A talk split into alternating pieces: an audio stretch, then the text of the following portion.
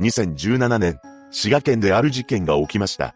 20歳の男と18歳の少年が共謀し、引き起こされてしまいます。詳細を見ていきましょう。後に本件を起こすこととなる西田一也は滋賀県で出生します。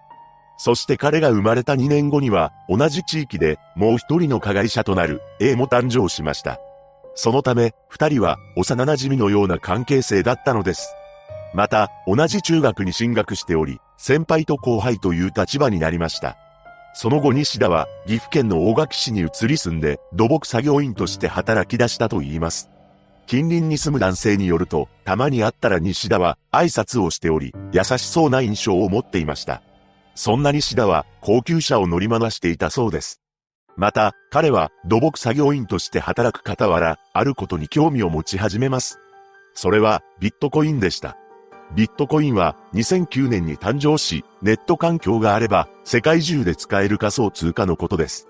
利便性が高く、価格が高騰してからは投資目的としても人気があります。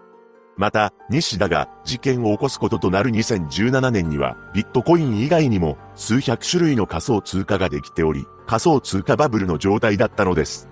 西田は、このビッグウェーブに乗ろうと思ったのか、ビットコインのセミナーに参加することにしました。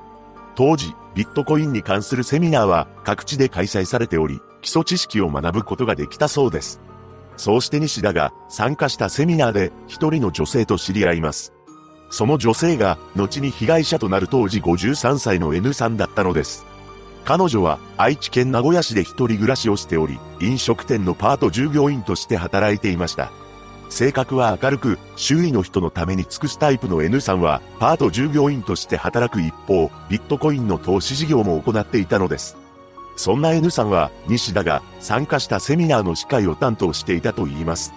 そして、ビットコインに関係するネットワークビジネスも行っており、西田に対して会員になるよう勧誘しています。彼女が行っていた事業は、会員を増やすほど、自分のランクが上がり、報酬も増える仕組みだったそうです。つまり、N さんがやっていたのは、マルチレベルマーケティングだったのです。これは、いわゆるマルチ商法というもので、ピラミッド式に会員を広げれば広げるほど、自分に入ってくる報酬が多くなっていく仕組みでした。まとめると、N さんが行っていたビットコインの事業に、西田が会員として参加すれば、N さんに報酬が入ってくるというわけです。しかし、このセミナーで出会った N さんに対し、西田はとんでもない感情を抱いていました。服装や行動がムカつく。手にかけてやりたい。驚くべきことに、西田は初対面の彼女の命をすでに奪ってやりたいと考えていたそうなのです。そんな感情を持っているとは、1ミリも思っていない N さんは、西田に会員になるよう勧誘を続けました。そこで西田は、N さんがビットコインで増やした多額の資産を保有していると睨んだようです。そしてなんと、彼女を手にかけて資産も奪ってやろうと画策していきました。実は西田は N さんが所有するノートに取引で必要なパスワードなどを記載していることを知っていたのです。これをどのようにして知ったのか不明ですが、勧誘を受けている最中に彼女のノートを盗み見たのかもしれません。そして計画は具体的なものになっていき、インターネットで冷たくなった被害者の処理方法などを検索しています。さらに西田は不可解な感覚を持ち合わせていました。何でも、彼は N さんのことを魔物だと思っており、魔物を倒すことは正しいことで、倒した後の報酬はビットコインだと考えていたみたいなのです。それはまるでゲームのような感覚でした。しかし、一人で実行するのは心細いとも感じていたのです。そこで西田はゲームの主人公である自分以外に仲間を集めて魔物を倒そうと考えました。そうして協力者として選ばれたのが、同じ中学で先輩後輩の関係だった当時18歳の A だったのです。彼は自宅に帰らずにアルバイトをしながら生活を送っていたそうです。そのため A の家族からは警察に届け出が出されていたと言います。そんな A に対し西田は次のように話を持ちかけたのです。手にかけたい女性がいる。2000万円くらいのビットコインを持っている。勧誘がしつこくてムカつく。こうして先輩からの協力を求められた A は、この話を了承してしまいます。そして西田は N さんに連絡し、2017年6月12日に会う約束を取り付けました。そうして迎えた当日、一つの問題が生じてしまいます。というのも、どうやら A が事件を起こすことにおじけづいてしまったみたいなのです。その後 A は仕事を口実に西田に断りの連絡を入れました。こうして協力者がいなくなったことで西田も一人ではやりきれないと思ったのか N さんと会う約束を取り消したのです。しかし西田はここで諦める男ではありませんでした。彼は着々と犯行に使用するためのクラフトテープやキャリーバッグなどを揃えて準備を進めていったのです。事件当日となる2017年6月18日、この日、N さんは愛知県春日井市で開かれていた別のセミナーに参加していました。それはインターネット上で食品や化粧品などを販売する事業への投資セミナーだったようです。彼女は友人と一緒にいたそうで、投資セミナーが終わった後、友人がお茶でもしようと誘いを入れました。しかし、N さんは友人の誘いを断り、人と会わなきゃいけないと言って、その場を立ち去ったのです。そして彼女が向かったのは岐阜県大垣市にある大垣駅でした。実は西田が N さんをこの駅までおびき寄せていたのです。西田は友人を出資者として紹介するという口実で N さんを誘い出していました。もちろんこれは真っ赤な嘘だったのですが、西田のことを信じた N さんは大垣駅に着くなり、西田の車に乗ってしまったのです。車を走らせた西田が向かったのは滋賀県の犬上郡という場所でした。そして西田は、車内で気づかれないように、N3 に催涙スプレーをかけて、目を見えなくしたのです。そんな中、西田は、事情を知らせないまま、A を呼び出しています。そして何も知らない A が西田のところにやってきました。そこで西田は N さんに気づかれないように、A を自分の車に乗せたのです。目が見えなくなった N さんには、病院に行くふりをして、車を走らせています。そして車内では、西田と A がスマホを操作して、LINE のメッセージでやり取りをし、人気のない場所を探しました。その後、車を停車させた西田は、N さんに病院に着いたふりをして、下車させています。しかし、そこは、もちろん病院ではありません。その瞬間、西田と A は、彼女に襲いかかり、車のトランクに無理やり押し込んだのです。そして N さんが持っていたカバンを物色して、財布の中にあった現金約5万円や、商品券11枚、スマホやタブレット端末、ノートなど42点を奪い取りました。これらは、西田と A で山分けしています。その後、車で人気のない河川敷までやってきました。西田と A は N さんをトランクから引っ張り出し、地面に倒したのです。そして西田は A に次の指示を出しました。ビビるな、やれ、このように指示を受けた A は、西田に対して恩を感じていたため、逆らうことはできなかったそうです。その後 A は N さんに馬乗りになり、彼女の首を両手で圧迫しました。この時に西田は、あらかじめ準備していたクラフトテープを取り出し、見えないようにするため、彼女の顔に巻いています。さらに、USB ケーブルを取り出し、彼女の首に巻きつけて、二人で力を込めたのです。こうして N さんの命を奪ってしまいました。ここから二人は用意していたキャリーバッグに N さんを入れ、移動を開始しています。彼らが向かったのは西田の親族が管理する滋賀県多賀町の別荘だったそうです。そこで一旦キャリーバッグを別荘の建物の脇に放置しました。そして2日後の6月20日、現場に戻った二人は油圧ショベルを用いて地面に1メートルほどの穴を掘っています。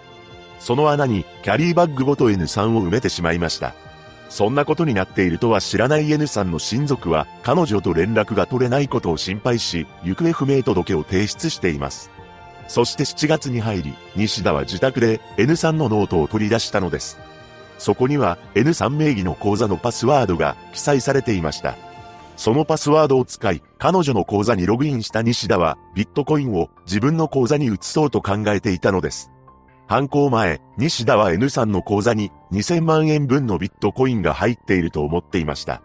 しかし、いざ蓋を開けてみると、思っていた額よりかなり少ないことを知るのです。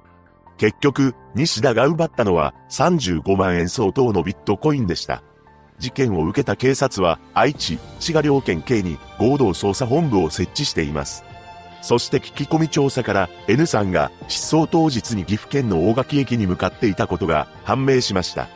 また、防犯カメラの映像などから西田の存在が浮上したのです。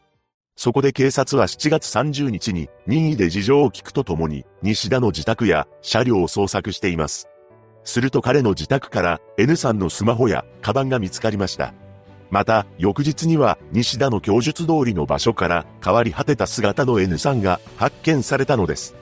取り調べで西田は間違いありませんと容疑を認めています。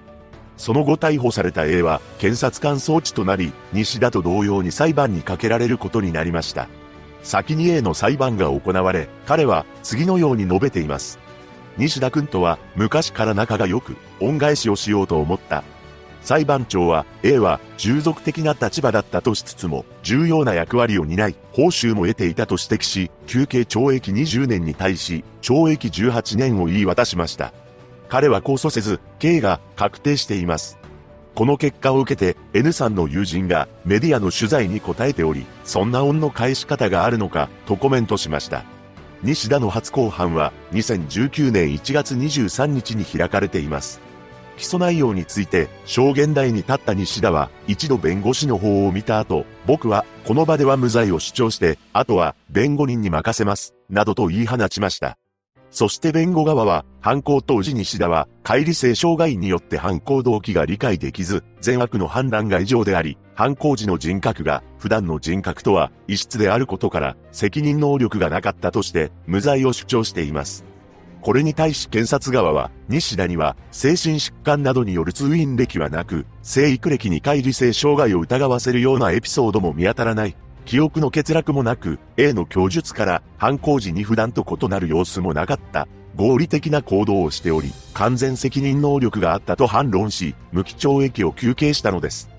こうして弁護側が無罪、検察側が無期懲役を訴える中、西田は被告人質問で次のような発言をしています。恨みはなかった。初めて会った時に命を奪ってやろうという気持ちが湧いた。服装や行動がムカついた。ゲームの中の敵役を倒して報酬が得られるような感じだった。このように述べた西田は、さらに驚くべき証言をしています。遺族から女性を奪ってしまったという思いもあるが、エンドロールを迎えたような達成感もある。A に犯行を指示したことについては、手にかけろという意味で命令したわけではない。判決を真摯に受け止めたい。その後の判決公判で裁判長は、西田が合理的な行動をしていることから、完全責任能力があったと認め、利欲的で、計画性の高い凶悪な犯行であり、被害者の苦痛や恐怖、絶望感は計り知れず、強い非難に値する。反省が深まっているとは言えず、遺族の処罰感情が厳しいのは、当然として、休憩通り無期懲役を言い渡しました。西田は、判決を真摯に受け止めたい、と述べていましたが、ちゃっかり控訴しています。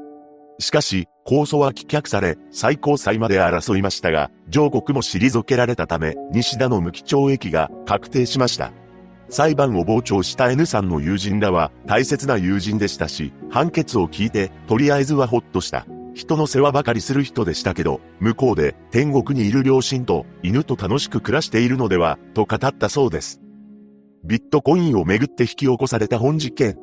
事件当時20歳だった西田は、仮釈放が認められない限り、残りの人生を刑務所で過ごすことになりました。被害者のご冥福をお祈りします。